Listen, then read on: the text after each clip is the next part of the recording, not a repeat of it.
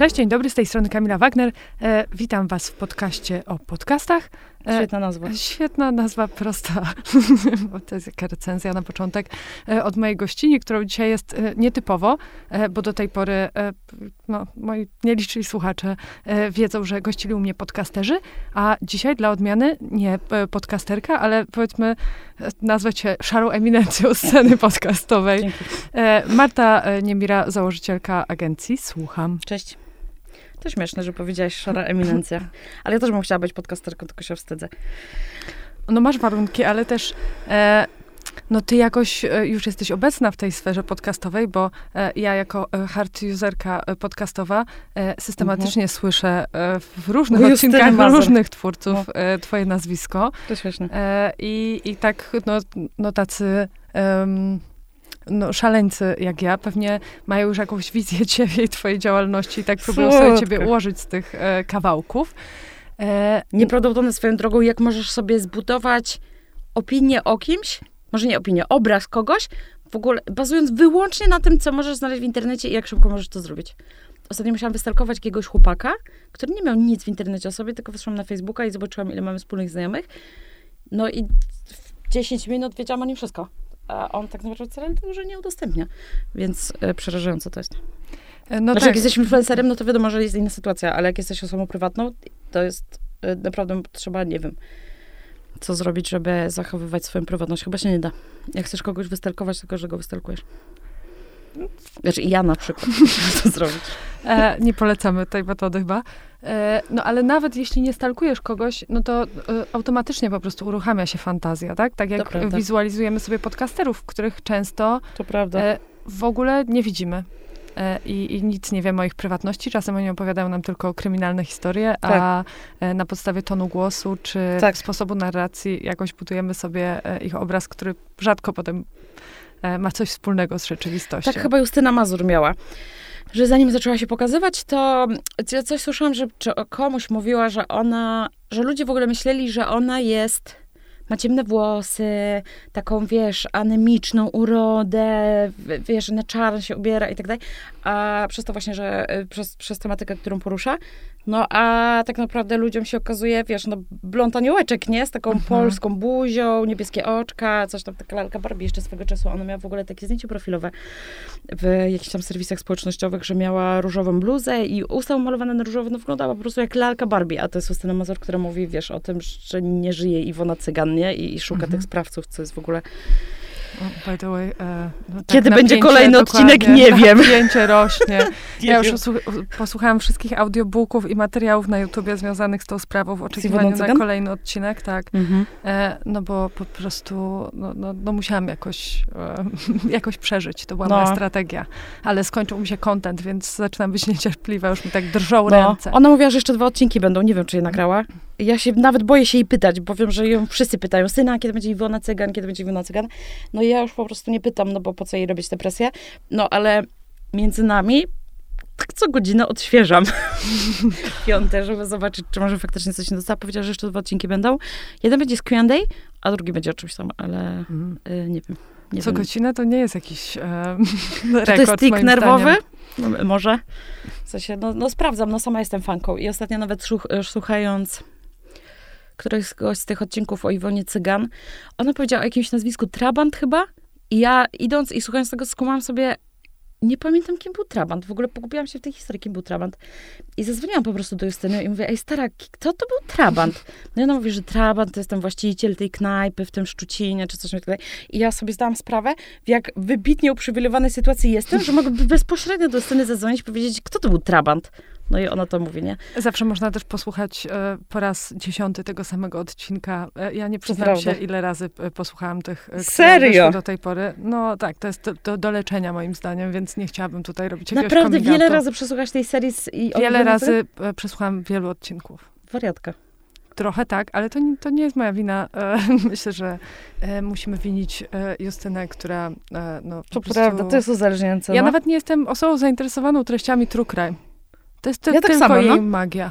A słuchasz kryminalnych innych niż Justynę? Nie, nigdy. Zdarzyło mi A się czemu? tam... W sensie zastanawiam mnie, czemu wybierasz akurat Justynę, no bo wiesz, na tym całym podium jest Justyna, Marcin z Kryminatorium, e, Karolina Anna niekiedy już tam się przebija, Olga Herring, gdzieś tam. Ale jest dużo. E, e, ludzie, którzy słuchają Marcina, nie słuchają Justyny, i ludzie, którzy słuchają Justyny, nie słuchają Marcina. W sensie ta, ta ich publiczność się w ogóle podzieliła. No i jestem w stanie to gdzieś skumać, bo Justyna jest bardziej o takim intymnym przekazie i o tym, że ona traktuje tę historię tak, jakby jechała po prostu z kimś samochodem przez trzy godziny i opowiadała komuś w trakcie jazdy autostradą. A Marcin jest taki trochę jak W11. W sensie on tam, wiesz, lektorów daje, to jest wszystko takie budowanie napięcia, więc kumam, że tutaj te dwa przekazy mogą być różne i są fani W11, ale też fani opowiadania o zbrodni w samochodzie. Ale Justyna i Karina Anna i, Ka i ta Olga Herring i jeszcze inne takie podcasterki, one już są zbliżone w formacie. E, I czemu ty nie słuchałaś? Nie, po prostu, a zaczynałaś w ogóle słuchać innych tych dziewczyn? Spróbowałam, tak. E, miałam takie podejście, że zrobiłam sobie taki przegląd e, tej sfery e, kryminalnej, bo fascynowało mnie, dlaczego to jest najpopularniejsza dziedzina wśród polskich mhm. podcastów.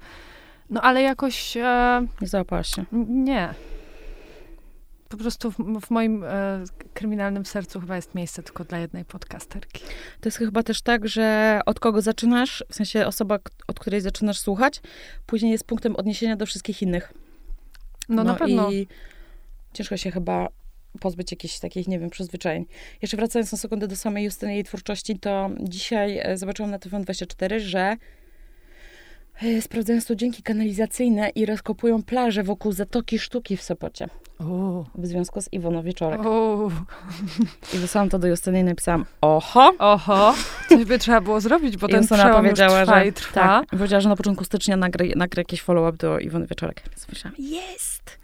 Dobra, nie przywiązujmy się do tych terminów, Nie przywiązujmy ale... się, ale no, to prawda, może będzie to na początku marca. Spokojnie, powoli, jakby, to, to, już jest stara sprawa, nie ma się coś pieszyć tutaj miesiąc w tą, miesiąc w tamtą, no, ale, ale ostatnio odświeżać. to prawda, ale też ostatnio na jej grupie, e, potem, bo ona ma taką grupę Piąte Nie Zabije, gdzie jest chyba z 60 tysięcy osób i są te wszystkie friki true crime'owe i oni sobie wrzucają mm, artykuły o różnych sprawach, tam o zaginionych ludziach jest sporo i wrzucili właśnie informację o tym, że wznawiają poszukiwania, mm, znaczy wznawiają archiwum, znaczy wznowiono, po prostu stała się z powrotem medialna sprawa Iwon Wieczorek i ludzie komentowali to i ktoś napisał, czy jest ktoś z Oliwy, bo podobno jest jakaś akcja w parku Roga, Rogana, Regana? Mhm, Regana. Czyli tam, gdzie ona zaginęła. I po prostu ci wszyscy ludzie powiedzieli, Jezu, co się dzieje, co się dzieje. I przysięgam, czytałam to w Warszawie na chacie będąc i miałam tak absolutny ból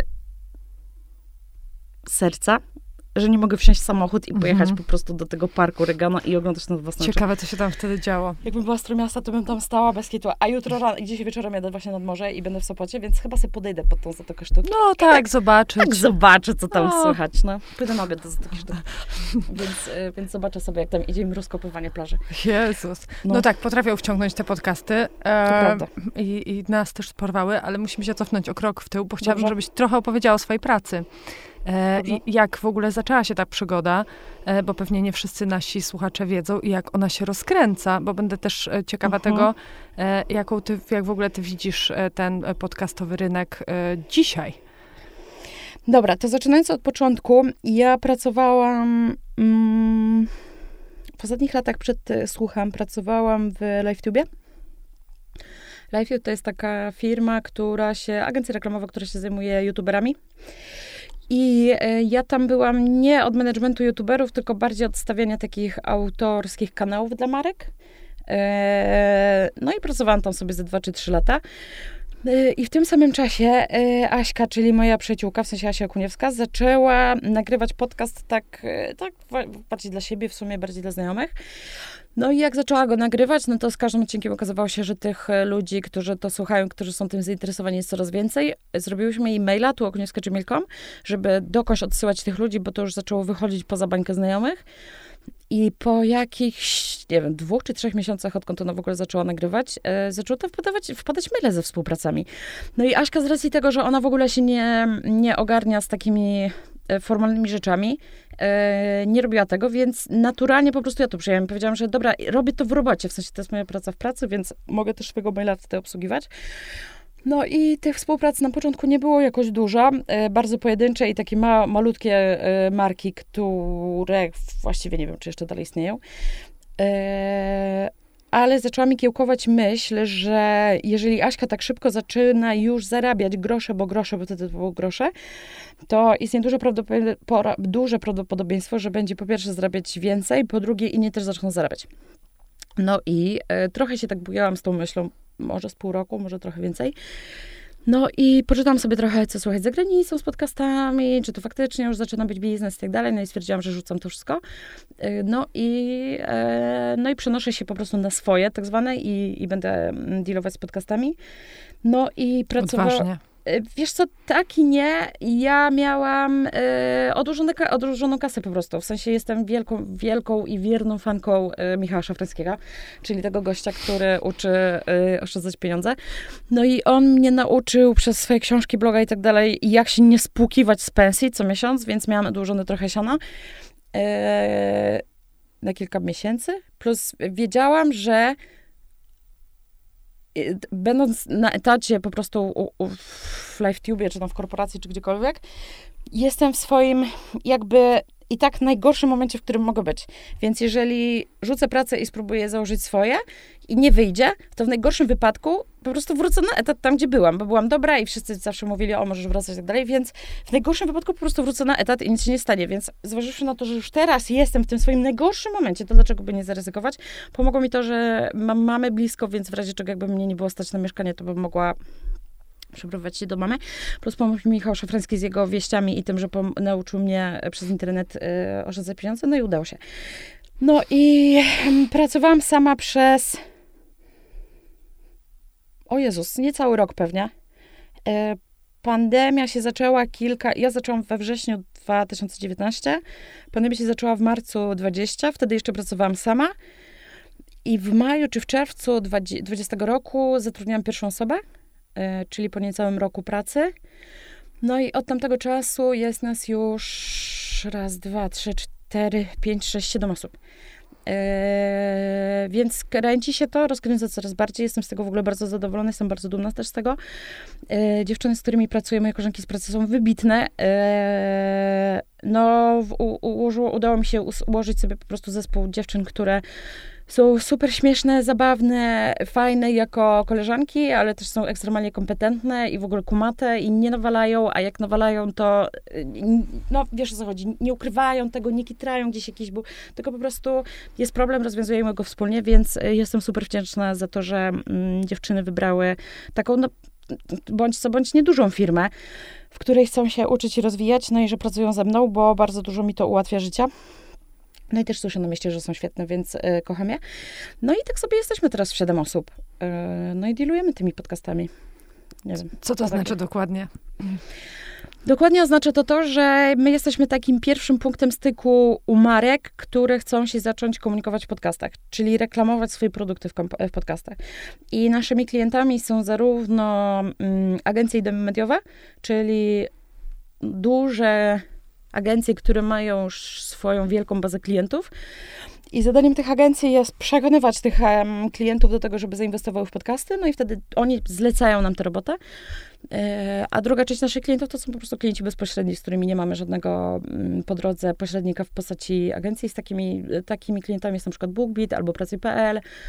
E, pracujemy też w taki sposób z Sony, z Lenovo i już nie wiem, musiałabym się dziewczyn zapytać. E, no i polega to na tym, że my jak przychodzi do nas takie rzeczone Sony i mówi, słuchajcie, chcielibyśmy mieć pod, e, reklamy w podcastach, no to naszym obowiązkiem jest znalezienie twórców, którzy po pierwsze pasują pod kątem demografii odbiorców, e, po drugie, mają już jako takie zasięgi, które można monetyzować, no i jesteśmy zobowiązani, zobowiązani. Naszą pracą jest po prostu przedstawić ofertę do klienta, czyli kto będzie reklamował ten produkt, w jaki sposób będzie reklamował ten produkt, ile osób odsłucha tej reklamy i ile takiej osobie trzeba zapłacić.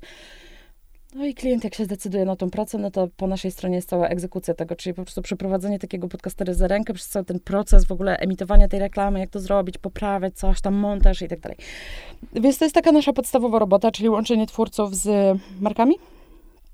E, no, a druga część tej pracy to jest robienie podcastów yy, dla marek od zera. No i taki mamy jeden podcast, na przykład Pracuj.pl, który bardzo lubię, on się nazywa Dobra Robota. Domi moja robi już chyba teraz czwarty czy piąty sezon tego. No i to jest podcast, który Domi z, razem z dziewczynami z Pracuj.pl, które też są świetne, zrobiły sobie całkowicie od zera, same wybrały sobie prowadzącego, same sobie wymyślają temat odcinków, same nagrywają, same montują, same biorą e, gości, no i gadają, gadają o takich tam różnych tematach związanych z pracą, czyli nie wiem, jak się przebranżowić, jakiś po podwyżkę, co to jest mobbing, co to jest wypalenie zawodowe, co się robi, jak się ma depresję w pracy i tak dalej, czyli takie super życiowe tematy. No i świetny jest ten podcast, w sensie no bullshit, e, ale to jest też zasługa Pracy.pl, którzy po prostu nie boją się poruszać e, trudnych tematów. I wydaje mi się, że to jest w ogóle sedno w robieniu podcastów. W sensie mm, sama nie nagrywam, więc też mówię tylko i wyłącznie z perspektywy no, teoretyka. E, ale jak nie masz nic do powiedzenia albo się boisz coś mówić, no to po prostu nie rób tego, bo to jest marnowanie przestrzeni w internecie, nie? Yy, no, zapędziłam się. Tak, ale czy wy reprezentujecie też podcasterów? Też, ale na taką bardzo ograniczoną skalę, bo Pracujemy z Asią, pracujemy z Justynką Mazur, pracujemy z chłopakami z dwóch typów podcast, pracujemy z Rokiem i Borysem. Yy, z Rokiem i Borysem nie pracujemy wyłącznościowo, bo chłopcy też pracują z Fantasy Expo i tak dalej, i tak dalej. Ale jest kilku bądź kilkunastu twórców, z którymi jesteśmy bardzo blisko. Yy, ja trochę nie chcę, żeby to szło w takim kierunku, że idziemy w bezpośrednie reprezentowanie twórców. Mm, bo to mi się kojarzy z tymi czasami live-tube'owymi, yy, gdzie jedna firma opiekuje się wyłącznościowo na przykład, nie wiem, 150 twórcami, no i wtedy ta ekstremalnie traci na jakości, nie? Bo po prostu masz jednego opiekuna do 10 podcastów, no i nie, nie jesteś w stanie dostarczyć tym twórcom to, co tak naprawdę należy do Twoich obowiązków. Więc ja nie jestem fanką deklarowania się na takie rzeczy. Yy, wolę mieć wyłącznościowo kilku twórców, którzy tak naprawdę stali się naszymi przyjaciółmi przez te lata, niż iść w masówę. E, zwłaszcza, że podcasterzy to są dorośli ludzie i w przeciwieństwie do youtuberów, tiktokerów i tak dalej, oni potrafią się zatroszczyć o własne interesy. Mhm.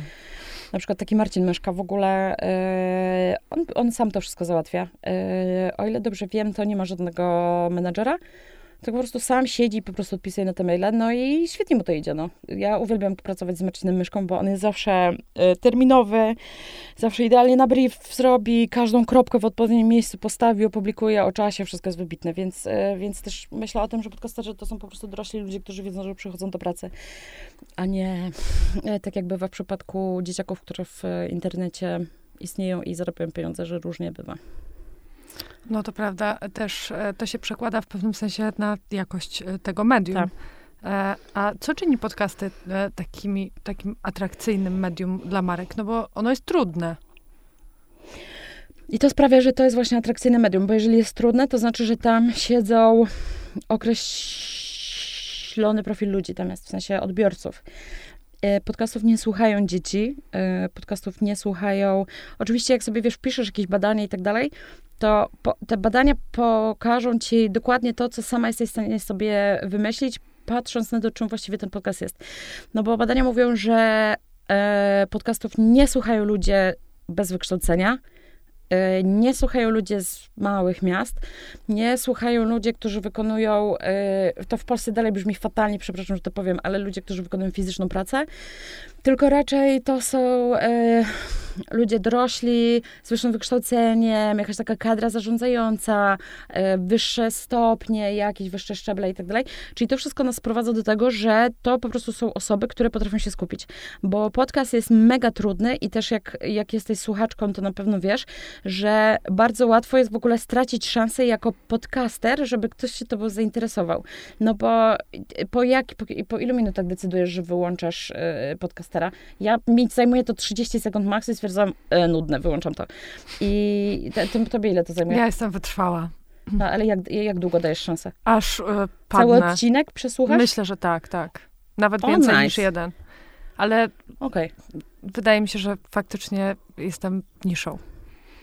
Ja bardzo szybko ich odsiewam. W sensie, w sensie, jeżeli coś mnie... Dobra, 30 sekund to nie jest, może, e, może przesadziłam, ale jak tylko zauważę, że mi odpływają myśli, albo albo odcinek o jakichś trywialnych sprawach, to po prostu go gaszę i już nigdy tam nie wracam. I przez to, że po prostu tych podcastów jest tak mega dużo. I, i to sprawia, że to jest dla marek mega fajne, bo siedzą tam ludzie, którzy no po prostu mają pieniądze.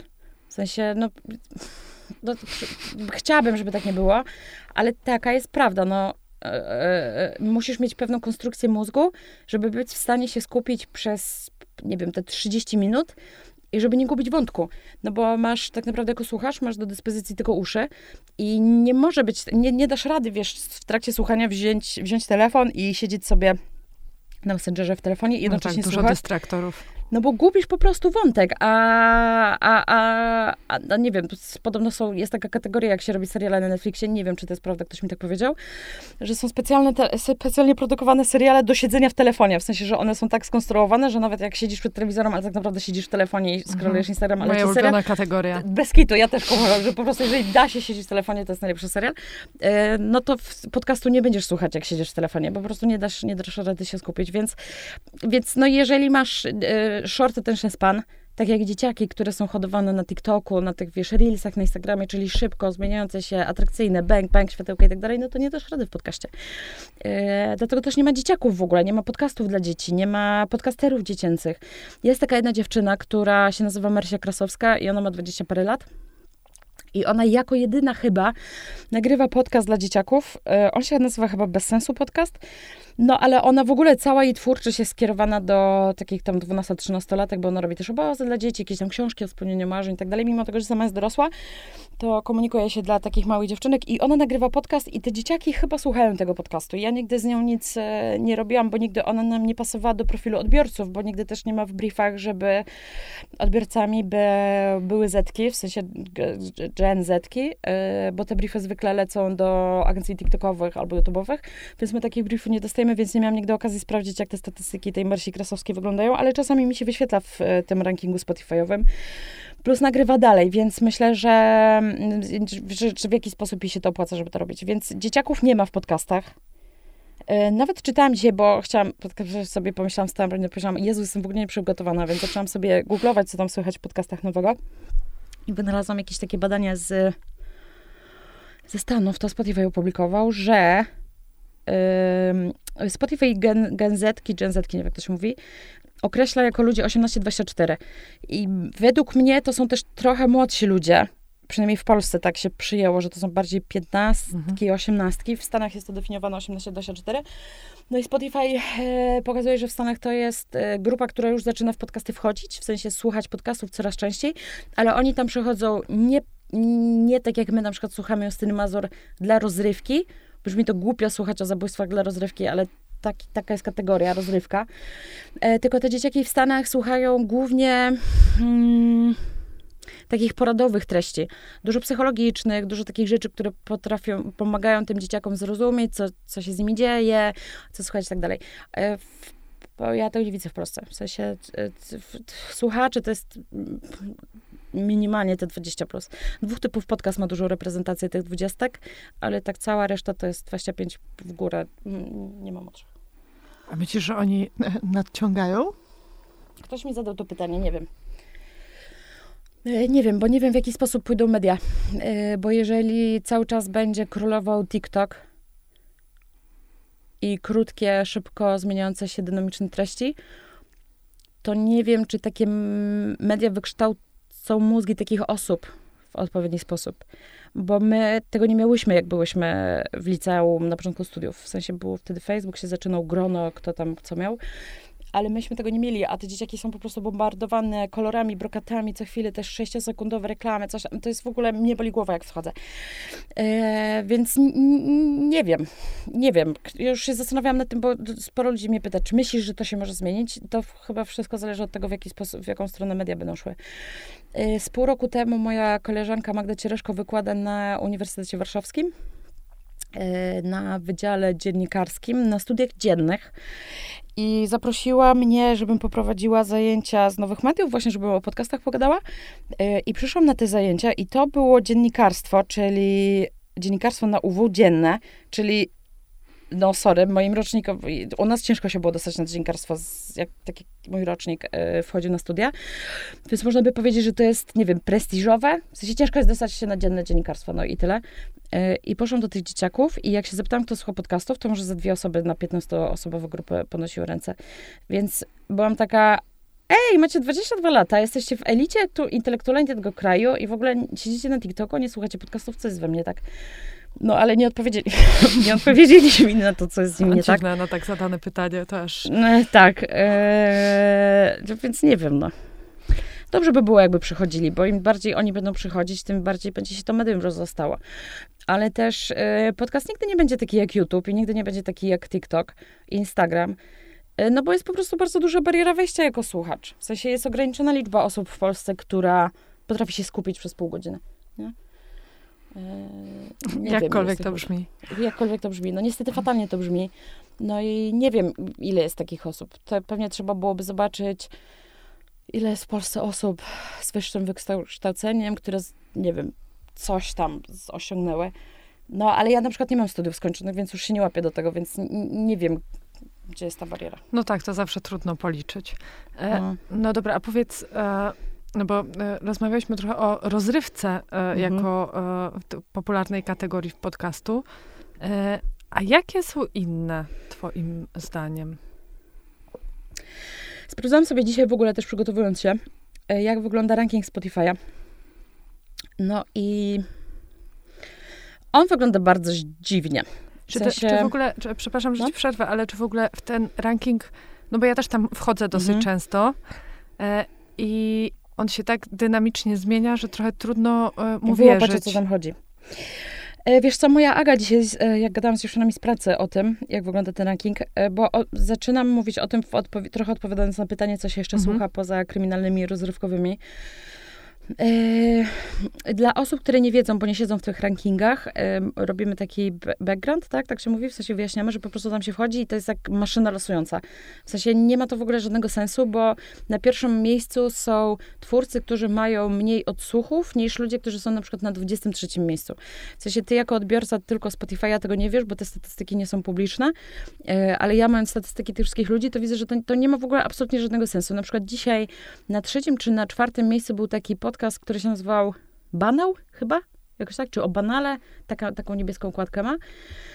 Yy, no i zapytałam się dziewczyny, ile to ma odsłuchów na Spotify i dziewczyny powiedziały, że to ma tam 8 do 10 tysięcy na odcinek, więc dużo, niedużo, ale gdzieś dopiero na 20 którymś miejscu był Rocky Borys, którzy mają po 50 tysięcy na odcinku.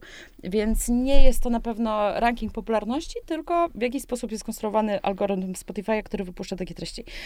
No i Aga dzisiaj z roboty powiedziała, że mm, jej się wydaje, że to działa tak, że Spotify ym, podzieliło sobie podcasty na różne kategorie. Jest kategoria kryminalne, społeczność, rodzina, newsy, edukacja i tam kilka jeszcze, mhm. nie pamiętam. I wygląda na to, że ten e, ranking działa tak, że Spotify bierze najpopularniejszą na ten moment osobę z każdego, mm, z każdej z tych kategorii i po prostu wrzuca je dość losowo już do tej głównej kategorii najpopularniejsze podcasty. Co jest w sumie fajne, bo dzięki temu możesz odkryć rzeczy, podcasty, których byś nie odkryła, bo by były zawsze na szarym końcu. Tak jak w czasach, kiedy ten, ten algorytm jeszcze nie działał tak, tylko działał prawilnie, czyli po prostu było kolejnością od najpopularniejszych do najmniej popularnych, no ale wtedy ten ranking się w ogóle nie zmieniał i cały czas się wchodziło tam i była Idiotki, Okuniewska, Kryminatorium, yy, Piąte Nie Zabijaj, yy, Paciorek, Gębura i, i tyle. I po prostu ten ranking był niezachwiany przez wiele miesięcy, więc jeżeli ja chciałam wejść i sobie posłuchać czegoś, czego nigdy nie słuchałam, no to miałam problem, bo musiałam scrollować, scrollować, scrollować, a coś, aż coś zobaczę. Teraz ten algorytm trochę bardziej pomaga odkrywać e, nowe treści, co jest fajne, ale z, jedno, z drugiej strony bywa mylące dla ludzi, którzy pracują z podcastami, czyli dla nas, no bo ktoś, kto jest na drugim albo trzecim miejscu w kategorii e, Spotify, w rankingu Spotify, wcale nie oznacza, że jest najpopularniejszym twórcą, tylko może być najpopularniejszym twórcą swojej kategorii. No i teraz wracając, co się słucha? No słuchaj, wydają się kryminalne, dlatego że to działa jak serial po prostu. W sensie, no wkręcasz się w tę historię, tak jak się wkręcasz w seriale, no i czekasz na ten kolejny odcinek o Iwonie Cygan, tak jak będzie kolejny odcinek na HBO czegoś tam.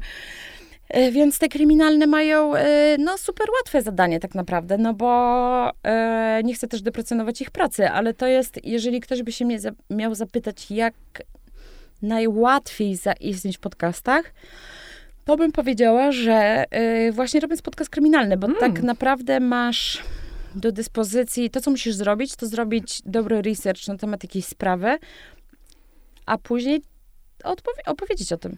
No tak, ale to nie jest e, jedyny elektryzujący temat, który jest gdzieś tam, sobie funkcjonuje. No na przykład, nie wiem, mm, jakoś instynktownie narzuca się, że na przykład seks jest takim tematem, który tak zawsze grzeje, a wcale tych podcastów poświęconych e, tematyce... Oj, wiesz e, co, to dlatego, że po prostu ludzie szukają w podcastach e, albo rozrywki, albo bardzo merytorycznej wiedzy. Więc ten segment rozrywka pokrywają nam podcasty kryminalne, które działają jak seriale, więc angażują ciebie jako słuchacza w, no, no, no wiesz, jak działa serial. Po prostu siedzisz, to siedzisz i słuchasz i, i wpadasz w binge. Y, kategorie rozrywka pokrywają też seriale typu właśnie Idiotki, albo Dwutychopów Podcast, e, albo wszystkie takie podcasty z wywiadami, czyli Imponderabilia Paciorka, czy Żurnalista, który zaprasza e, celebów. I to wszystko pokrywa dział rozrywka, a z drugiej strony mamy cały dział nauka i wiedza. No i tam są wszystkie działy zagraniczne, tam są Marty Niedźwieckie o zmierzchu, te wszystkie psychologiczne, Mirek Brejwo tam jest, parentingowe też tam są, e, typu właśnie Justyna Nagłowska z obydwoma podcastami, bo e, kryminatorium idiotki i dwóch typów podcast to jest czysta rozrywka. Ok, możesz się tam dowiedzieć czegoś, ale mimo wszystko włączasz to dla fanu, albo dla śmiechu, albo whatever. A tam już jest w tej drugiej części jest no po prostu stricte, stricte wiedza merytoryczna. No i jeżeli tej wiedzy merytorycznej nie masz, albo nie potrafisz jej przekazać, to nawet jeżeli mówiłabyś o seksie i najbardziej kontrowersyjnych rzeczach, E, a robisz to w sposób nudny, masz wadę wymowy, e, źle e, intonujesz, mówisz za szybko, za wolno, rozwięźle, cokolwiek, no to, to ludzie uciekają, no, są bezlitośni. No. Jest tak dużo kontentu i tak dużo podcastów powstaje, że ja nie chcę mi się dawać szansy. Tylko po prostu słyszę szybko, że to nie jest dla mnie i po prostu już nie chcę to wracać. Ale to, to wcale nie jest tak, że w tej masie podcastów jest łatwo znaleźć jakieś Ekstremalnie trudno jest to znaleźć. Jest ich dosyć mało. Mm. Proporcjonalnie. Myślę, że jest, myślę, że jest 7 tysięcy podcastów teraz. Jest taki facet, on prowadzi taki portal podcasty Info przez K. I ten pan się nazywa Borys. I on robić niesamowitą robotę, bo on ręcznie zlicza, ile jest podcastów w Polsce. W sensie on w jakiś sposób w ogóle trakuje kolejny nowy podcast i po prostu dopisuje do tego swojego Excela, który udostępniony podcast info. Dawno, tam nie, dawno, dawno tam nie byłam, myślę, że tam jest pewnie ma 7 tysięcy rekordów na ten moment. Yy, no więc wiesz, versus konta na Instagramie, versus kanały na YouTubie, no to to jest yy, no niedużo, ale z drugiej strony no masz do wyboru spośród 7 tysięcy kanałów, a twoja doba jest ograniczona, nie? Więc nie, nie przesłuchasz wszystkiego. No tak, jeszcze tracisz dużo czasu, bo... Na szukanie tego. Tak, bo na czyjś feed na Instagramie wystarczy wejść i w sumie w ułamku sekundy już wiesz, czy to jest fajne, czy nie. To prawda. E, Poza tym tutaj... masz więcej okazji, żeby na tym Instagramie siedzieć i weryfikować to, czy coś się podoba, czy nie. No tak, Bo cały na czas Instagramie siedzisz non-stop, siedzisz z telefonem przyklejonym do łapy i robisz to w windzie, w łazience, w kolejce, idąc ulicą, wychodząc w sen na... whatever. A no, do podcastów musisz być w odpowiednim... Ym, pewnej sytuacji, żeby tego słuchać. W sensie, no nie wiem, ja sobie nie włączam na, wy jesteście na 17 piętrze, nie? No to sobie siedziałam na Instagramie, ale podcastu już bym sobie nie włączyła, no bo po co? Więc, więc po pierwsze masz bardzo dużo rzeczy, które możesz słuchać i dużo rzeczy do odsiania i dużo złych rzeczy do odsiania. No i też ograniczoną liczbę sytuacji, kiedy tylko słuchasz. E, czytam ostatnio wywiad z Martinem Stankiewiczem, takim starym youtuberem, i on powiedział takie piękne zdanie, że, bo ktoś się go zapytał, Y, co byś y, polecał y, takim twórcom YouTube'owym, którzy by chcieli w ogóle wejść w YouTube'a?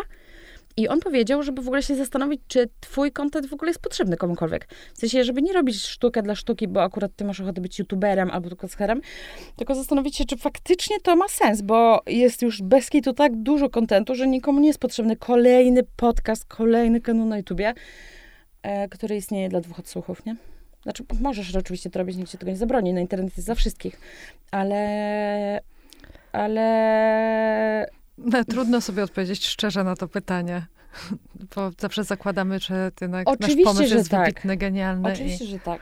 No i są podcasty, które, wiesz, no, miesiącami pracowały na swoją renomę, mając niedużo podcastów, niedużo odsłuchów, ale był jakiś taki przełomowy odcinek i nagle ktoś się tym zainteresował. Mam poczucie, że z Nagłowską tak było, bo ona nagrywała e, we współpracy z nami, w sensie po prostu my pomagamy jej dużo. Właściwie z Nagłowską pracujemy wyłącznościowo, zapomniałam o Justynie. Eee, nagrywa, nagrywała bardzo dużo, ale tych odsłuchów nie było tak dużo. Tak zawsze mieliśmy ją wpisaną w wizytówkach, że tam robi pewnie z 10 tysięcy na odcinku. I tak było przez wiele, wiele miesięcy i dopiero w ostatnich tygodniach e, zażarło jej. E, nie wiem, czy nie przyszła do niej Kaśka Nosowska. I czy po prostu fani Kaśki Nosowskiej nie zrobili nalotu na ten podcast i zostało po prostu dużo więcej osób, bo tamtego czasu ma na, tym, na tych odcinkach nie po 10, tylko po 50-60 tysięcy. Więc to był taki, wiesz, a, a nagrywa, e, o Jezus, bez kitu, z rok co najmniej nagrywa i nagrywa regularnie, co tydzień jest po prostu odcinek. Także ona naprawdę ciężką pracę w to wkłada, bo ona też wychowuje czwórkę dzieci, robi tysiąc innych rzeczy, no ale raz tygodnie jest odcinek. I nie poddała się przez tych wiele miesięcy, więc czy jest jakiś jeden e, sposób na to, żeby twój podcast był popularny? Nie. Wystarczy mieć e, rewelacyjny pomysł, e, charyzmę. E, Bardzo proste jest to, co mówisz, no. E, tak. E, też no, zachować regularność, e, nie zniechęcać się. To jest ciężka robota. Ja sama bym chciała, w sensie mam tak, o kurde, ale bym sobie miała podcast. Ale też jest, też się wstydzę chyba no to jest kolejna, no. kolejny punkt do odhaczenia e, dla Wstyd. podcasterów. No. Zresztą chyba też e, nie bez przyczyny wiele popularnych, może to jest naciągana teza, ale jednak zauważyłam jakiś taki trend, że wiele osób, które osiągnęły jakąś e, popularność w podcastach, to osoby, które wyjechały z Polski za granicę i mhm. tam zaczęły nagrywać. Yy, tak, podcasty też mają, wiesz, no, trochę ja się wstydzę, w sensie krępuję się, o, Y, bo nie, ciężko, mi wystawi, ciężko by mi było wystawić samą siebie na opinię innych osób. W sensie nie chciałabym po prostu tego robić, nie chciałabym tego czytać i tak dalej, więc, y, więc boję się. Ale podcasty są o tyle bardziej komfortowe, że wystawiasz na opinię ludzi tylko albo aż swój głos i to, co ma też do powiedzenia. Mm, dopóki cię nie znajdą gdzie indziej. Dopóki cię nie znajdą gdzie indziej, ale wiesz, no nie pokazujesz twarzy, nie wygłupiasz się, nie robisz fikołków na YouTubie, wiesz, nie musisz podróżować, pokazywać się, nie wiem, w kostiumie kąpielowym gdzieś tam na Bali i tak dalej, więc jest trochę mniej okazji do tego, żeby komentować tych twórców. Plus na Spotify'u nie można komentować, nie ma tam sekcji komentarzy, tylko na YouTubie możesz komentować, na Instagramie, innych kanałach. E, na razie ale... przynajmniej, bo ostatnio Spotify wprowadza jakieś rozliczne e, innowacje, jak na przykład No wprowadzili wideo, wideo wprowadzili. Chłopaki z Rocky Bory z tego korzystają. Nie wiem, czy ktoś jeszcze z tego e, korzysta. E, podsiadło kotarski. Naprawdę to na pewno widziałam. O, tak, tak. słodki. Ja w ogóle bardzo bym chciała z nimi pracować, ale oni w ogóle nie chcą żadnych współpracy od nas. No. Myślę, że gdzie indziej zarabiają. nie chcą nic w ogóle. E, klienci przychodzą, chcemy podsiadło i kotarskiego, ale w ogóle ich management mówi, ej, słuchajcie, mam to w dupie, w sensie, weźcie napiszcie za rok. No i dziewczyny mówią, no dobra, no minął rok, hej, wracam. I ten manager mówi znowu, e, sorry, no nie mam czasu, no napiszcie za rok. Więc y, oni nie chcą reklam. No ale tak, a propos nowości, no to weszło wideo. Weszły też jakieś ankiety, o ile dobrze kojarzę, ale one są ograniczone chyba i wyłącznie tylko dla ludzi, którzy serwer mają na Ankorze. Gdzie masz serwer? Gdzie, gdzie serwerujesz podcast? Skąd, y, skąd wypuszczasz odcinki? Nie wiem. Ktoś ci wgrywa to, tak? Tak. A nie wiesz na jaką platformę? Jest ich bardzo dużo. E, bo podcasty w ogóle działają tak, że to nie jest tak, że wrzucasz je tak jak na YouTube'a, na serwer YouTube'owy i do widzenia, tylko wrzucasz je na jedną wybraną platformę, która udostępnia ci serwer albo za pieniądze, albo bezpłatnie. No i później wszystkie playery za pomocą pushów pobierają treści, które osadzają się na serwerze i po prostu zaciągają automatycznie. Więc takich platform jest mega dużo, które po prostu wyłapały w tym e, fajną okazję, żeby rozwijać się i zarabiać. No jeden z nich, Anchor, jest dostępny za darmo, mimo tego, że dają ci dają ci wszystko, czyli serwer, opieka i tak dalej. A jest dostępne za darmo, dlatego że jest to y, platforma, która należy do Spotify'a. W sensie Spotify sobie kupił Ancora. No i oni za to wykładają pieniądze. No i jak Spotify wprowadza jakieś nowinki, to wprowadza tylko i wyłącznie dla osób, które korzystają z Ancora. Y, po to, żeby, czyli tak naprawdę, nie wiem, jak, nie wiem, jak jest wideo, bo Rocky na pewno nie są na Ankorze, więc wideo musi być jakoś inaczej, ale te, jak weszły ankiety, jakieś tam specjalnie linkowania, to one były tylko i wyłącznie dla osób, które korzystają z tego Ankora. Yy, no i to było robione tylko i wyłącznie po to, żeby zgarnąć do Ankora ludzi, którzy są na innych y, takich platformach serwerowych, więc Spotify sobie na różne sposoby działa. Daje różne takie bariery, tak jak powiedziałeś, wideo i ankiety, Yy, zrobił tego Ankora. A powiedz, o co wiesz, robi... z tymi ankietami, jak to działa? To jest tak, że jak w, tylko w Polsce, widzisz, nik, nikogo nie słyszałam, kto by to w Polsce wykorzystywał. W sensie jest to aktywne, ale nikt tego nie robi. Yy, po prostu w trakcie odcinka mówisz, że hej, słuchajcie, jest ankieta, możecie odpowiedzieć sobie na jakieś tam pytanie i w Ankorze ustawiasz pytanie i ono się pojawia pod podcastem, czy w odpisie podcastu jakoś interaktywnie to jest, że ty jako słuchasz możesz odpowiedzieć tak albo nie, kliknąć gdzieś. No i to jest taki, no bajer, no na Instagramie też zaczęły się bajery różne kilka lat, miesięcy temu. No i to jest wszystko po to, żeby zaangażować użytkowników i jakoś, nie wiem, jeszcze bardziej związać z platformą. E, w Polsce ten Spotify jest na pierwszym miejscu na równi z YouTube'em. E, ale w Stanach dalej Apple Podcast jest w ogóle najpopularniejszą platformą. No, Spotify tam bardzo dużo robi, żeby zmieścić ich e, z powierzchni. Yy, robią swoje show dedykowane na wyłączność. Wykupili za tam milion czy miliard dolarów tego Joe Rogana, który robił bezpośrednio tylko w Spotify. Później co wyleciał, bo mówił na Spotify'u coś tam o szczepionkach, że nie działają czy coś tam, więc wyleciał z tego Spotify'a i w ogóle czytałam, że masa ludzi w ogóle odinstalowała wtedy Spotify'a przez to, że w ogóle Spotify pozwolił na to, żeby takie treści antyszczepionkowe pojawiały się w ich serwisie i że nikt tego nie przefiltrował, więc tam był jakiś ogromny rage w Stanach na Spotify. Eee, w Polsce w ogóle nic o tym nie słyszałam, w sensie chyba ludzie po prostu nie słuchają w Polsce Joe Rogana, ja też nie słucham. Eee, no, ale Spotify dużo kombinuje, żeby wygrywać na tym poletku, no. Ale z drugiej strony też Pol Polska jest bardzo okrojona, no bo eee, w Stanach w Spotify'u na Spotify'u już się wyświetlają reklamy między podcastami. Tak jak w Polsce masz Spotify bezpłatne, w sensie za, za free, to między piosenkami y, grają ci reklamy. W podcastach tego nie ma, a w Stanach już też są między podcastami reklamy. W Polsce nie ma, odpukać może jak najdłużej nie będzie. Próbowałam znaleźć informację, czy Spotify w Stanach dzieli się wpływami z reklam z tymi twórcami podcastów. E, tak jak robi to YouTube, ale nie znalazłam o tym żadnej informacji, więc prawdopodobnie nie robią tego. No i tutaj dochodzimy do takiej przykrej sytuacji, no bo i, i, wiesz, możesz pracować 9-17, a wieczorami sobie nagrywać podcast, no ale prędzej czy później dobrze byłoby zacząć być wynagradzanym za tę pracę, bo to jest bardzo często ciężka praca i, i długa, no musisz się po prostu przygotowywać do tego. No i e, ciężko jest na tym zarabiać w Polsce, no bo Spotify ci nie płaci płaci ci YouTube, e, kiedy wyświetla reklamy między filmami albo w trakcie filmów. Więc na YouTubie twórcy sobie mogą, na YouTubie twórcy sobie mogą e, zarabiać. Natomiast YouTube też nie jest dobrą platformą do słuchania podcastów, no bo ciągle masz wszystkie jakieś takie rozpraszacze, tu jakieś proponowane, jakieś karty ci wyskakują, coś tam, w ogóle reklamy, przeklika i tak dalej. Poza tym, jak słuchasz sobie na telefonie YouTube'a i zablokujesz telefon, no to gaśnie ci ta treść. Oczywiście możesz sobie kupić YouTube Premium za tam, nie wiem, nawet ile kosztuje, 30 zł? Pewnie tak. Ale y, żeby być przygotowaną, y, próbowałam znaleźć, ile osób w Polsce ma y, YouTube Premium, to tego nie znalazłam, ale znalazłam, że na świecie 80 milionów chyba jest kont płatnych. To nie za e, dużo. Wiesz co, wpisałam sobie też w Google, ile jest osób na Ziemi. I wyskoczyło mi 8 miliardów. Ale nie wiem, co to jest miliard, więc sprawdziłam, ile jest milionów w miliardzie. No i wyszło mi, że jest, e, strasznie się ośmieszam teraz, ale wyszło mi, że jest tam, nie wiem, ileś tam set tysięcy ludzi, więc te 80 milionów, które mają e, Spotify Premium, to jest pewnie jakiś tam procent czy promil, nie wiem. Nie mam nie zdawałam Bardziej promil. No. Więc ile jest w tej grupie Polaków? Nie wiem, myślę, że niedużo. No. Więc e, wracając do tego, jak możesz zarobić. Spotify ci nie da zarobić, YouTube ci da zarobić. E, możesz zrobić też, e, założyć sobie konto na Patronite, ale mam wrażenie, że ten, na, na tym Patronite jest coraz więcej ludzi, coraz więcej twórców i coraz większa konkurencja. Więc musisz się naprawdę wybić jakoś ze swoimi treściami, żeby móc zarabiać. Poza tym, no to chyba już też nie są takie czasy, jak, sprzed, jak przed kilku laty, jak Gąciarz tam wykręcał 30-40 tysięcy. Mhm. Yy, owszem, na przykład bardzo dużo na podcastach na Patronajcie zarabia Maciek Okraszewski z działu zagranicznego, bo on chyba właśnie ze 4 czy 5 dych miesięcznie mm, zarabia na tym Patronajcie. No to jest specyficzna treść. Ale to jest specyficzna treść, no. No, a czy ostatnia opcja, żeby zarabiać, to są współprace, no. A jak jesteś taką osobą, jak właśnie Maciek z działu zagranicznego, który mówi, nie chcę reklam, no to nie zostaje ci za dużo platform do zarabiania. Co jest, yy, no moim zdaniem, dosyć niesprawiedliwe. W sensie Spotify powinno przede wszystkim zacząć się dzielić sianem z twórcami, no.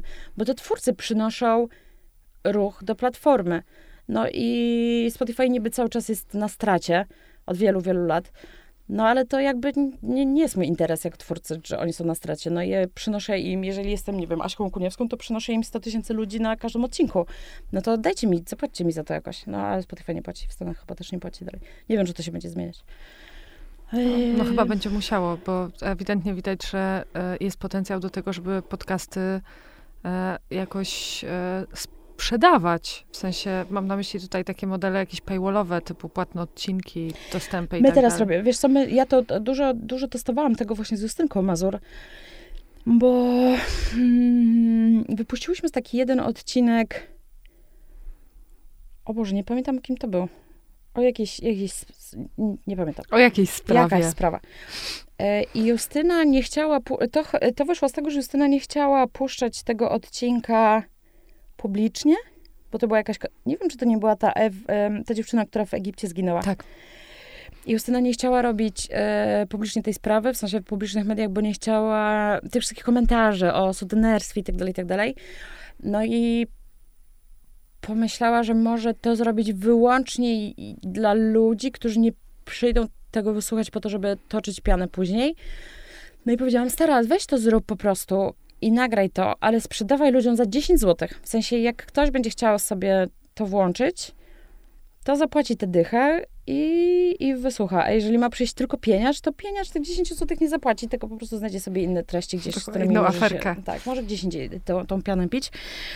No i umieściłyśmy to testowo na takim serwerze, który daje mi taka firma Imker, która wysyła też książki nasze. Eee, no i dostęp do tego odcinka kupiło chyba za 20 tysięcy osób. Czy więcej? Teraz już dawno też nie sprawdzałam, ale to była po prostu zatrważająca liczba osób. I ja myślałam, że to będzie raczej garstka takich psychofanów. O nie. Ale te 10 zł chyba przemówiło ludziom do głowy, że to jest. Nawet nie wiem, co można teraz za 10 zł kupić. No. Masło. Ma, masło, chociaż no, widzę, że za 12 zł w Carrefourze masło. Więc te 10 zł chyba było na tyle mm, niskim progiem wyjścia, że tam naprawdę masa ludzi to kupiła. No i ja siedziałam osłupiała. No też I... część, e, część z tych 10 zł, chyba połowa szła na, na, na fundację. fundację. Tak, tak. Myślę, to było dodatkowo przekonujące. Mogę tak. powiedzieć jako osoba, która kupiła ten odcinek. A kupowałaś też kolejne, czy zatrzymałaś się na pierwszym? Zdarzyło mi się kupować kolejne. Mhm. Bo wiesz co, bo ja później sprawdzałyśmy różne opcje cenowe, żeby w ogóle wyłapać próg bólu ludzi. I były takie odcinki za 10 zł, był za, jeden był za 15, ale zrobiła też Justyna taki dłuższy, tam chyba było 4 czy 5 odcinków, nie pamiętam też o kim, o wampirze chyba z Zagłębia. Mhm. I on chyba kosztował 4 dychy, ale tam było 4 czy 5 odcinków i kupiło to odpowiednio mniej osób, ale jak sobie kilka miesięcy temu sprawdzałam, jak to w ogóle się rozlicza, to wyszło, że e, z perspektywy Justyny więc, więcej zarobiła na tym wampirze z Zagłębia niż na tym odcinku, który był za 10 zł, nie? No bo sumarycznie kupiło go mniej osób, ale sam produkt był droższy, więc, e, więc to się bardziej no, opłacało, nie opłacało. No tam i tak połowa idzie na fundację. Teraz muszę rozliczyć e, nie dziecięczyje, tylko F, nieważne. W każdym razie tam i tak idzie na, na fundację, więc, e, więc spoko. No ale na koniec dnia ona też oczywiście na tym zarabia, no i tyle. Natomiast to, co nam przeszkadzało, to to, że mm, ten player bywa zawodny. E, bo ani w offline nie można było słuchać, nie na wszystkich urządzeniach on działał. Więc ja zrobiłam po prostu sama taką aplikację. Więc pozwolę sobie wykorzystać to miejsce jako reklamę. Super. Jakoś teraz się akceptuje chyba w tych wszystkich sklepach iTunesowych, coś tam.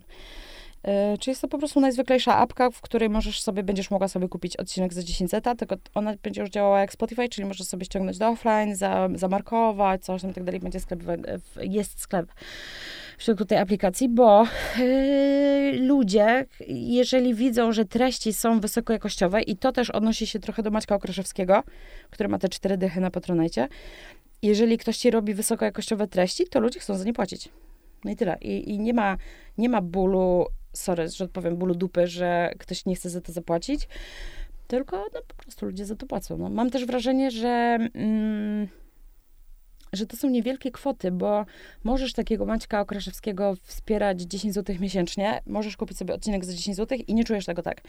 A jak miałabyś mieć kolejną aplikację, która działa w subskrypcji, mhm. że płacisz 40 czy 30 zł, stale miesiąc w miesiąc, no to tutaj e, chyba ciężej się ludziom zadeklarować. W sensie tak dużo mamy tych już kont subskrypcyjnych i tyle pieniędzy każdy z nas ładuje w Netflixa, we wszystkie inne takie rzeczy, że wydaje mi się, patrząc e, na różne badania i, i trendy i tak dalej, że kolejne aplikacje e, subskrypcyjne niekoniecznie muszą dawać profity dla twórców, i chyba przychodzi czas na takie odświeżenie, czyli po prostu takie pay-per-view, nie? No tak, też czasem nie chcemy e, korzystać z całej tak. oferty danej platformy, tylko słuchać na przykład jednej audycji. No i fajnie, jak wtedy można za to zapłacić tak, 10 zł, a nie 10 zł i, i masz do tego dostęp, nie? Więc e, no, ludzie chcą płacić po prostu na te, pod warunkiem, że faktycznie ta treść jest warta płacenia. No bo, no bo, no bo za, nie, nie zapłacisz za coś, czego nie chcesz słuchać, albo co jest w ogóle zrobione po łebkach, nie? No Więc... tak, tego też jest dużo za darmo. To e... prawda, zwłaszcza, że jest konkurencja bardzo dużo za darmo. Ale to jest dobra wiadomość, e, no bo czasem faktycznie ja mam takie poczucie, że e, ci podcastowi twórcy no, bardzo dużo dają od siebie, a jednak zwrot z tej inwestycji czasu, energii, zaangażowania jest znikomy w porównaniu do tego. Ile e, musisz dać siebie, no? Tak, co na przykład dziewczyny zarabiają na Instagramie czy na innych TikTokach za pokazanie się w parze shortów. E, to też jest trudna praca, wiadomo, ale... To prawda. E, teraz Justyna ma straszny, strasznie zły czas w ogóle przez tą sprawę tej Iwony Cygan. W sensie strasznie to wyszło na banie. Przez to, że to jest właśnie gdzieś tam sprawa z policją związana, coś tam nie do końca tam jest wszystko e, takie jasne. No tak, tam była też jakaś afera z dziennikarzem Onetu, tak. coś tam się cały czas dzieje. E, ona pisała mi wczoraj, że ma dosyć tego, w sensie, że po prostu śni się po nocach, że ludzie się z niej, z niej śmieją, że mówi, że kłamie, że coś tam i że no martwi się tym, po prostu strasznie to weszło na głowę i, i nawet miała takie myśli, nie wiem, czy ja mogę mówić o tym, co ona mi pisała, wybacz, E, ale że zastanawia się, czy w ogóle ta, ta, robota jest tego warta, no bo nie śpi. Centralnie po prostu od kilku czy kilkunastu dni ciężko jej spać, bo po prostu żyje tą sprawą i wszystko jej weszło. Na szczęście ten kolej z Onetu, z którym była afera, jak wrzucił ten swój post na Facebooku, który opublikował po odcinku Justyny, to jeszcze przedrukował go w Onecie ten sam post. No i yy, dostał złe recenzje tego posta, bo ludzie uznali, że, yy, że te jego argumenty nie, nie wytykają niekompetencji Justyny, tylko są dla niego polem, żeby trochę z siebie samego podbudować. No i dużo ludzi mu to wytknęło, że to nie, to, to nie jest post o niekompetencji Justyny, tylko to jest post o tym, czego ty oczekujesz od ludzi, a ludzie wcale nie mają obowiązku spełniać swoich oczekiwań. Więc odpukać już ten temat tego chłopaka dziennikarza się zamknął, ale Justynie dalej to siedzi bardzo na głowie. No i szkoda mi jest jej, no w sensie bardzo ciężkie sobie wybrała pole do zarabiania. Nie wiem, jak jest, w, co się dzieje w głowie Marcina Myszki i Karoliny Anny i innych osób, które nagrywają podcasty kryminalne, bo nie przyjaźni się z nimi. E, myślę, że też jest im ciężko. W sensie, no, siedzisz mimo wszystko ciągle w jakichś archiwach, zabójstwach, coś tam mi by eksplodowała głowa. W sensie, to jest koszmarne. No jest to obciążające, tak? No. Wcześniej mówiłaś o tym, że, że to jest wdzięczny temat, e, ale też, no, on jest jakoś obciążający. Masz jednak. rację. Masz rację, no.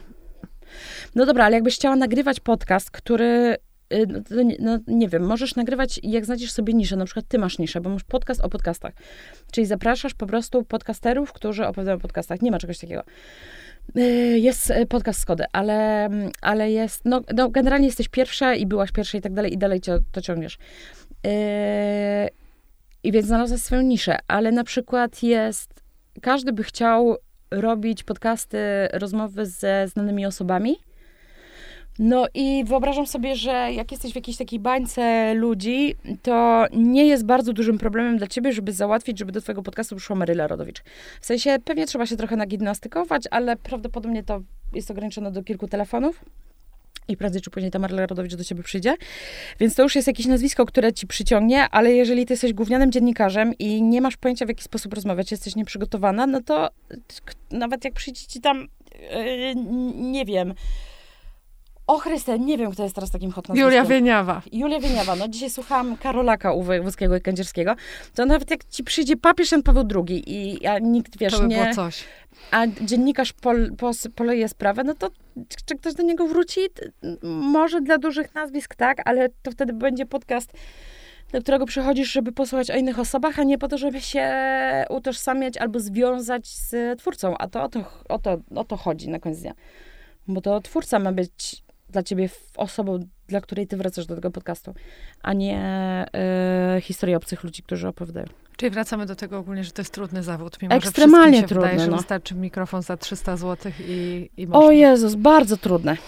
Bardzo trudne, no.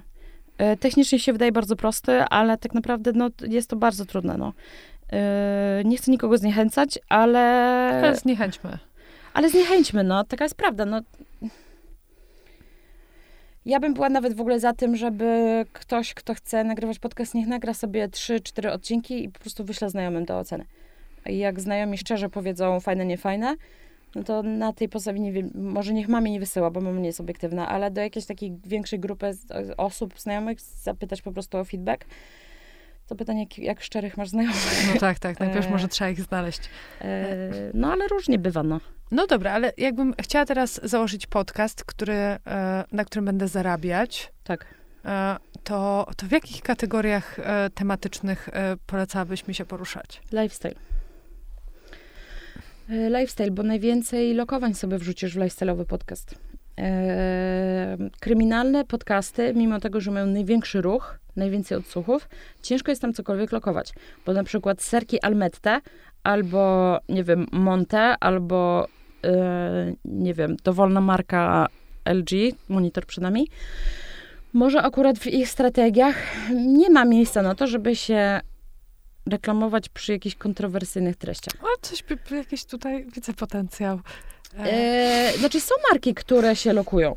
Mieliśmy sporo współpracy, nie tylko HBO, Netflix i tego typu rzeczy, które oczywiście najchętniej się lokują w takich miejscach, e, ale było Allegro, Blik chyba był. tak, tak, Blik był szeroko e, reklamowany Blik w wszędzie był. podcastach.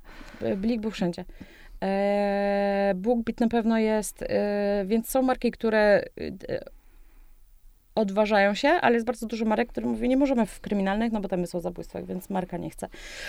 E, psychologiczne podcasty też są fajne, bo tam siedzi określona grupa ludzi, którzy też są bardzo zaangażowani w odcinek, czyli tam jest wysokie utrzymanie uwagi, więc to jest dobra wiadomość dla reklamodawcy, ale wciąż nie wiem, jak można, już idąc tym Almette serkiem, nie wiem, jak można by serek Almette natywnie ulokować w podcaście Marty Niedźwieckiej.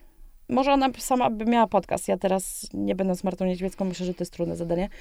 Więc jeżeli myślisz o tym, żeby zarabiać na współpracach, no to najłatwiej jest zrobić po prostu podcast lifestyle'owy, gdzie możesz wszystko wepchnąć. Yy, tylko to jest kwestia no, dobrego pomysłu. Na przykład dwóch typów podcast, mimo tego, że e, oni mają tylko jednego, e, współ, jednego mm, klienta na stałe i to jest BookBeat. E, Ale to wynika po prostu z preferencji chłopaków. Chłopaki nie lubią dużo marek i po prostu odrzucają bardzo dużo rzeczy. Nie chcą alkoholu, nie chcą Coca-Coli, nie chcą e, cukru, słodyczy. Po prostu sami odrzucają bardzo dużo rzeczy. Więc pracują tylko z tym BookBeatem naszym. E, No ale oni są takim idealnym przykładem, że do nich można by, u nich można było lokować wszystko, bo im wystarczy zarzucić jakiś temat, na przykład serki do smarowania chleba i oni zrobią o tym 20-minutową komentę i zareklamują ten, ten, ten serek Almette. Więc jeżeli myślisz o zarabianiu, no to lifestyle. E, Trudno jest na przykład też lokować natywnie w podcastach z rozmowami ze znanymi ludźmi. Trudność polega pierwsza na tym, że po pierwsze ciężko jest z jakąś osobą zejść na temat tych serków Almette, czy tam Hochland. E, I to jest pierwsza trudność. W sensie nie tylko od, ciebie zależy, w którą stronę pójdzie rozmowa i czy potoczy się tak, jak ty chcesz. A druga trudność jest taka, że wyobrażam sobie, że jeżeli Maryla Rodowicz przychodzi do Karola Paciorka i jest lokowanie serka Almette, no to Maryla Rodowicz też chce za to dostać pieniądze, No no, tak, bo jej wizerunek też jest, e, też jest wykorzystywany po to, żeby promować tę markę. No a zapłać za Marylę Rodowicz. No nie wiem, jakie ma stawki, wyobrażam sobie, że gigantyczne. Yy, więc rozmowy nie, kryminalne nie, no to trzeba by chyba po prostu iść śladami dwóch typów podcast albo Roka i Borysa. Bo im jest najłatwiej. No. Czyli wziąć sobie kolegę albo koleżankę i po prostu gadać przez 40 minut i być Nic śmiesznym. prostszego. Nic prostszego. To prawda. Fajnie. Fajnie. Myślałam, że jakąś poznam złotą receptę, ale no niestety znów się nie udało. Nie ma, E. nie ma, nie ma złotych recept, no. Możesz mieć najlepsze, najbardziej znane mordy w podcaście i one mogą wrzucać ciebie na Instagram, a i tak nie wypłyniesz. E, musi być coś takiego, jakaś taka iskierka. Tak jak Aśce się udało. Aśka, ni- nikt nie, nie wiedział, kim jest Aśka. Nigdy nie miała kanału na YouTubie, nigdy nie była Instagramerką, tylko po prostu zaczęła nagrywać. No i to się samo poniosło. Pamiętam, że chyba największego kopa do jej popularności dały takie dziewczyny z takiego kanału na YouTubie LGS, czyli to jest Love and Great Shoes chyba, to się rozwija. Jezu, nie znam. Yy, No i one gdzieś wyłapały, to są, one mają dosyć spory Instagram, dosyć duży kanał na YouTubie i one gdzieś przez przypadek tą Aśkę w ogóle wysłuchały i poleciły u siebie i na Instagramie i na kanale na YouTubie, że, że, że świetna dziewczyna, że śmieszny podcast i tak dalej i chyba tym pierwszy kop popularności był zawd- Aśka zawdzięcza LGS-om. Że one po prostu wyłapały gdzieś na Aśkę, powiedziały i tłum e, od LGS-ów po prostu do Asi poszedł, no i później to już zaczęła być kula śnieżna, nie? Więc... e, Czyli jeszcze oprócz e, charyzmy e, Trochę szczęścia pomysłu, trzeba to jeszcze potrzebujemy szczęścia. Więc jak widzisz, masz bardzo dużo mierzalnych rzeczy. I rzeczy, na które masz wpływ. Tak, tak, które łatwo jest zaplanować, wpisać sobie w biznesplan. Bez kitu. Myślę, że robienie podcastu to jest piekło dla ludzi, którzy kochają planować albo kochają mieć wszystko w tabelkach. W sensie, to musi być piekło, absolutne. Z trzeciej strony, czy twórcy i artyści są osoby, osobami, które są tabelkowe? No nie. Więc może to jest, może to jest to, może to jest seno, że oni po prostu są No, ale też no. jednocześnie trzeba być odrobinę tabelkowym. E, Marcin Myszka na pewno jest, a Szałkuniewska na pewno nie jest. więc, więc, no, no ale e, rozumiem, że ma od tego e, ciebie. tak, łaszki to jestem ja, no. E, No dobra, jesteśmy też w takim punkcie e, pe- pewnych podsumowań, no bo e, koniec roku nagrywamy tuż przed Sylwestrem, Tak. więc tak się zastanawiam, czy może jakoś nie chciałabym robić jakichś szczególnych podsumowań, bo wszyscy przeżyliśmy ten rok i już naprawdę go wystarczy. Mhm. Więc czy może ty widzisz tutaj jakieś... Trendy? tak. Czy przepowiesz trochę przyszłość? Czujesz coś? Coraz więcej ludzi szuka treści merytorycznych. E, to bardzo mocno wybiło, jak się wojna zaczęła. Bo mm, na koniec lutego, jak nagle wyszło, co wyszło, to e, no, ten ranking Spotify się trochę zatrząsł. Zawsze tam były kryminalne. No tak, on stanął do góry nogami w zasadzie. Nie widziałam nigdy czegoś takiego, bo tam e, no po prostu pierwsze 15 czy 20 miejsc były wyłącznie podcasty informacyjne. E, później w miarę, w miarę z upływem tygodni to wracało już tam na swoje poprzednie tory, ale te podcasty, które się trochę, to jest złe słowo, wybiły, ale trochę Wypozycjonowały? wypozycjonowały w trakcie wojny, e, dalej mają tych słuchaczy, więc, więc to akurat im na korzyść fatalnie, czuję, że dobieram fatalne słowa, w sensie, wiesz o co chodzi, w sensie nie chcę powiedzieć, że ktoś skorzystał na wojnie. Wie- no, nie, no, wiadomo, skorzystał na tym, że robił dobry, ciekawy content. Tak. E, no i to pokazuje, że ludzie szukają wiedzy po prostu. E, Też bardzo dużo ludzi w trakcie wojny odwoływało się do podcastów, bo to były niezależne wiadomości od niezależnych dziennikarzy i od niezależnych specjalistów. Czyli jeżeli ktoś chciał wiedzieć coś więcej niż e, w TVN24, no to szukał tego w podcastach. I e, zresztą też nawet ludzie deklarują w badaniach, ale też nie tylko amerykańskich, też polskich to widziałam, że podcasty to jest e, chyba, naj, chyba najbardziej w ogóle wiarygodne medium teraz. E, bo ani nie telewizja, ani nie radio, ani nie gazety, ani, ten, ani internet, więc e, o ile dobrze pamiętam, musiałabym sprawdzić, e, czy na pewno, ale wydaje mi się, że podcasty są właśnie deklarowane jako najbardziej wiarygodne medium. E, Więc myśląc o trendach, to myślę, że bardziej, będą się bardziej rozwijały właśnie te podcasty, które dostarczają e, no, po prostu konkretnej wiedzy. I im bardziej merytoryczne, tym lepiej. Pewnie te podcasty będą mocno niszowe, bo zakładam, że jest ograniczona liczba osób, które chce słuchać o stosunkach ja, e, palestyńsko-izraelskich na przykład. E, I na pewno ta grupa osób jest na pewno mniejsza niż słuchacze dwóch typów podcast. E, no ale ta grupa będzie zamknięta, ale bardzo mocno sprecyzowana, więc może być to pod kątem reklamowym też łakomy kąsek dla reklamodawców. Że tam są po prostu konkretne osoby, które się daną tematyką z, z, interesują, więc może z, mają taką, a nie inną, inną zasobność portfela. Yy...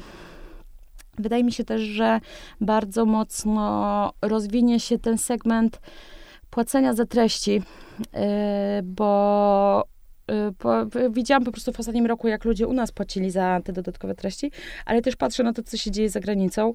E, sporo powstaje takich właśnie tworów, że masz na przykład, nie wiem, cały sezon do wykupienia za 10 dolarów czy za 15 dolarów i ludzie to faktycznie kupują. Myślę, że to będzie w Polsce się umacniać. E, mam nadzieję, że nasza aplikacja pomoże ludziom, pomoże twórcom się do tego też e, dopasować. A jak nazywa się wasza aplikacja? Ja Bo tak zareklamowałaś. A. Ja, znaczy, was się słucham okay. po prostu. Co uważam, wow. że jest genialną nazwą tak naprawdę, bo ściągasz aplikację, która się nazywa Słucham, więc jest wybitnie świetna. E, tylko nie ma jej. Może uda się w pierwszych dwóch tygodniach stycznia to wypuścić. Ale to, to słuchacze są przyzwyczajeni do odświeżania Justyny Mazur, także będą sobie też App Store odświeżać. Fajnie. E, więc na pewno będzie w trendach to, że ludzie będą chcieli płacić za podcasty i za treści.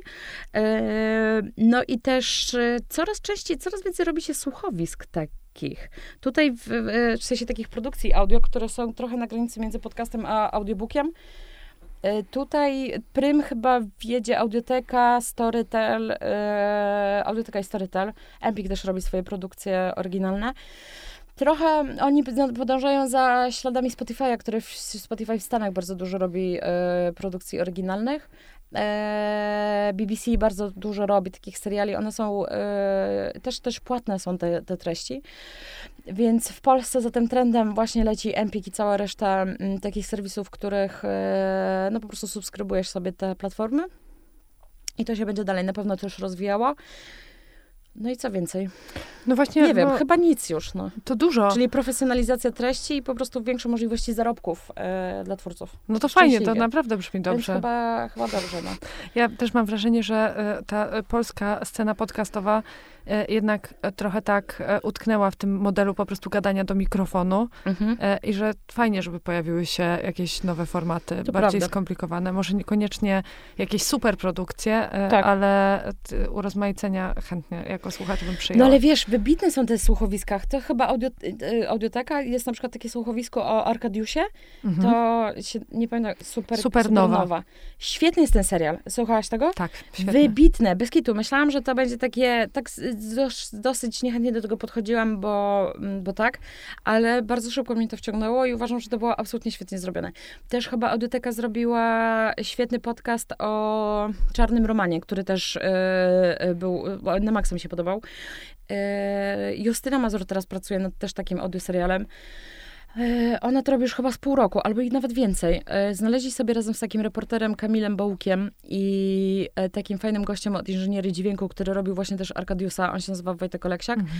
I we trójkę znaleźli sobie jakąś sprawę z, nie wiem czy mogę mówić skąd, ale z Polski, która jest nierozwiązana do dzisiaj. No i Kamil, który jest reporterem, on wydaje książki w, u Szczygła bardzo mocno się zaangażował w tę sprawę. No on po prostu siedzi w tych archiwach, gdzieś tam tropi ludzi po, po ulicach o, o, sprawie, która, wiesz, sprzed 30 lat. Więc e, Justyna z chłopcami też coś takiego przygotowują. Nie wiem, kiedy skończą, bo robią już to miesiącami, już mi szlak trafia. No, e, deadline'y w ogóle nie są Deadline'y nas nie interesują, to prawda. E, więc no, będzie, mam nadzieję, że będzie się to rozwijać i profesjonalizować, tylko znowu zwróć uwagę, że to są historie, które ktoś opowiada. Czyli to jest taka typowa rozrywka, czyli tym samym rozwijasz dział rozrywkowy a nie ten merytoryczny, nie? No, a też reportaże. Ym, tylko mm. widzisz, znowu ja, ja znaczy, nie wiem, gdzie jest granica między audiobookiem, słuchowiskiem, a podcastem. Chyba jej nie ma. Ona... Chyba nie ma, no. Jeszcze miałam taką myśl, że w ogóle y, musi się coś wydarzyć a propos trendów, albo bardziej zachciewajek.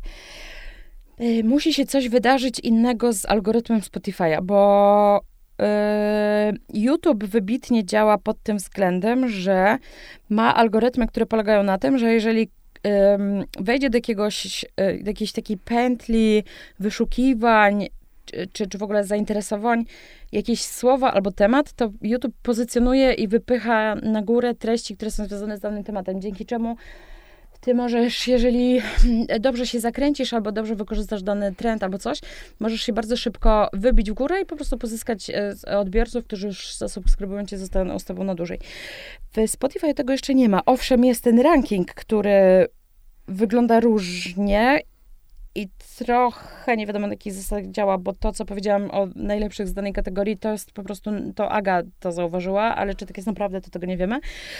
Więc dopóki Spotify nie zrobi algorytmu podobnego do YouTube'a, który pozycjonuje treści zgodnie z trendami i wypycha je na górę, no to nie będą się podcasty tak rozwijać. E, no bo na Spotify tak naprawdę pierwsze, po co przychodzisz na Spotify, to to, żeby sobie włączyć e, piosenkę, nie? I dopiero musisz gdzieś tam pogrzebać, żeby dojść do, do podcastów. Więc jeżeli Spotify nie zmieni czegoś w swoich e, bebechach, no to, to będziemy się dalej powoli rozwijać. No dosyć powoli się rozwija ten Spotify. No, jakby ilość czasu, która była potrzebna, żeby wprowadzić oceny podcastów, tak. które pewnie też mają jakiś wpływ na ten ranking, można tak przypuszczać. Nie wiem, nie wiem, powinno mieć, ale czy ma? Nie wiem. On nie jest czy jest, czy jest, zaraz znajdę, e, czy jest z nami ktoś ze Spotify? Może, może te algorytmy powinny być bardziej transparentne po prostu. Nie ma w ogóle czegoś takiego jak polski Spotify, to też jest fatalne. Był polski Spotify dla muzyki, który chyba został wycofany. Aż tak w muzycznym Spotify nie siedzę, ale coś kojarzę, że zamknęli ten e, polski oddział. Jest tylko firma, która sprzedaje reklamy w Spotify. W sensie te reklamy, które się świecą między, mm, między piosenkami i to faktycznie dystrybuuje, zarządza tym jakaś taka polska, e, e, no po prostu dom mediowy. Ale nie ma polskiego oddziału Spotify. Jeżeli cokolwiek się zepsuje z algorytmem, z podcastem i tak dalej, to trzeba pisać do centrali. No i wiesz, nie wiem, kiedy ci odpiszą. Nie odpisują jakoś bardzo szybko. Jak coś się wywali, no to zwykle trzeba czekać czekać kilka dni, żeby ktokolwiek się tym zainteresował, więc... A czy to faktycznie jest tak, że jak już jesteśmy za granicą jedną nogą, e, to czy to faktycznie jest tak, że Polska jest jakimś wyjątkowym e, rynkiem dla podcastów? W sensie, czy one są u nas bardziej popularne niż w innych częściach Europy? Statystyki Spotify'a pokazują, że tak.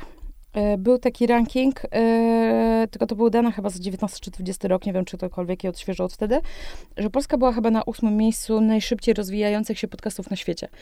I e, to było ciekawe z tego względu, że poza Polską były tam Stany, Anglia, Kanada, czyli kraje anglojęzyczne, czyli te korzystające z jednej bazy językowej. Było sporo reprezentantów Hiszpanii, czyli była... Czyli Hisz... kolejnej wielkiej bazy językowej. Czyli kolejna baza językowa i chyba tylko my byliśmy, chyba jeszcze Niemcy były, no ale Niemcy też są ogromnym krajem. Yy... I chyba tylko my, poz... wydaje mi się, że to nie, musiałabym sprawdzić, ale to było interesujące, że tylko my byliśmy takim... Krajem, którego języka nikt którego nie zna. nikt nie mówi. No. Yy, nie było tam Węgier, nie było tam Japonii, nie było tam, nie wiem, Norwegii, nie? E, Szwecja chyba była. Mus, musiałabym zobaczyć. To, to już sprawdzimy, może podlinkuję tak, jakiś tak, podeszę ci to i podeszę. Ale czemu tak jest, nie wiem. Nie mam absolutnie pojęcia. I nie wiem, co na to wpłynęło. Kiedyś myślałam, że to wpłynęła na to Aśka. Że po prostu Aśka zrobiła taki boom, że nagle wszyscy z YouTube'a zaczęli się przynosić do podcastów. Ale Asia już nie nagrywa tak, jak kiedyś nagrywała. I pojawiło się od tamtego, od tamtego czasu dużo nowych twórców, którzy też są ważni ale nie wiem, czemu my się tak rozwijamy. W sensie. Mi się też wydaje, że to była ona. Ona była pierwsza na pewno. W sensie ona była taka, która mm, po prostu wykopała to. No to była sensacja dziury dla nerdów no tak. do po prostu popkultury. Yy, ale... Z dziury do popkultury to już w ogóle... Z dziury do popkultury. Brzmi jak nazwa podcastu, Albo słuchaj. Tak, tak. Z dziury do popkultury. No. no taka prawda, no wcześniej podcasty nagrywały, Marek Jankowski nagrywał, 12 lat nagrywał podcast. Marek Jankowski nagrywał o finansach. No i, no i nie wiem, no takie po prostu bardzo niszowe rzeczy były, a przyszła Aśka i to po prostu wrzuciła to do Dzień Dobry TVN, nie? Więc, y, więc to na pewno miało jakiś wpływ. Ale czemu akurat my się tak szybko rozwijamy, nie mam pojęcia. Ani nie, mam, nie ma nas dużo, ani ten język nie jest y, y, interesujący dla innych krajów. Nie wiem. Nie wiem. Nie wiem. Co? Zostańmy z tą nierozwiązaną e, no. zagadką w takim razie. Jezus, ale trzaskam, przepraszam. Marta e, rzuca szklanką, e, więc, e, tak. E, więc kończymy, bo to robi się niebezpiecznie. To prawda, przepraszam. Bardzo ci dziękuję. Ja dziękuję. Zawsze się strasznie stresuję, jak ktoś mnie gdzieś zaprasza, bo bo boję się oceny. Nie, po prostu się stresuję. E, Także tego. czekamy na pozytywne Czekam na komentarze tak i pozdrawiamy wszystkich słuchaczy. Tak, bardzo dziękuję, pa. Do usłyszenia.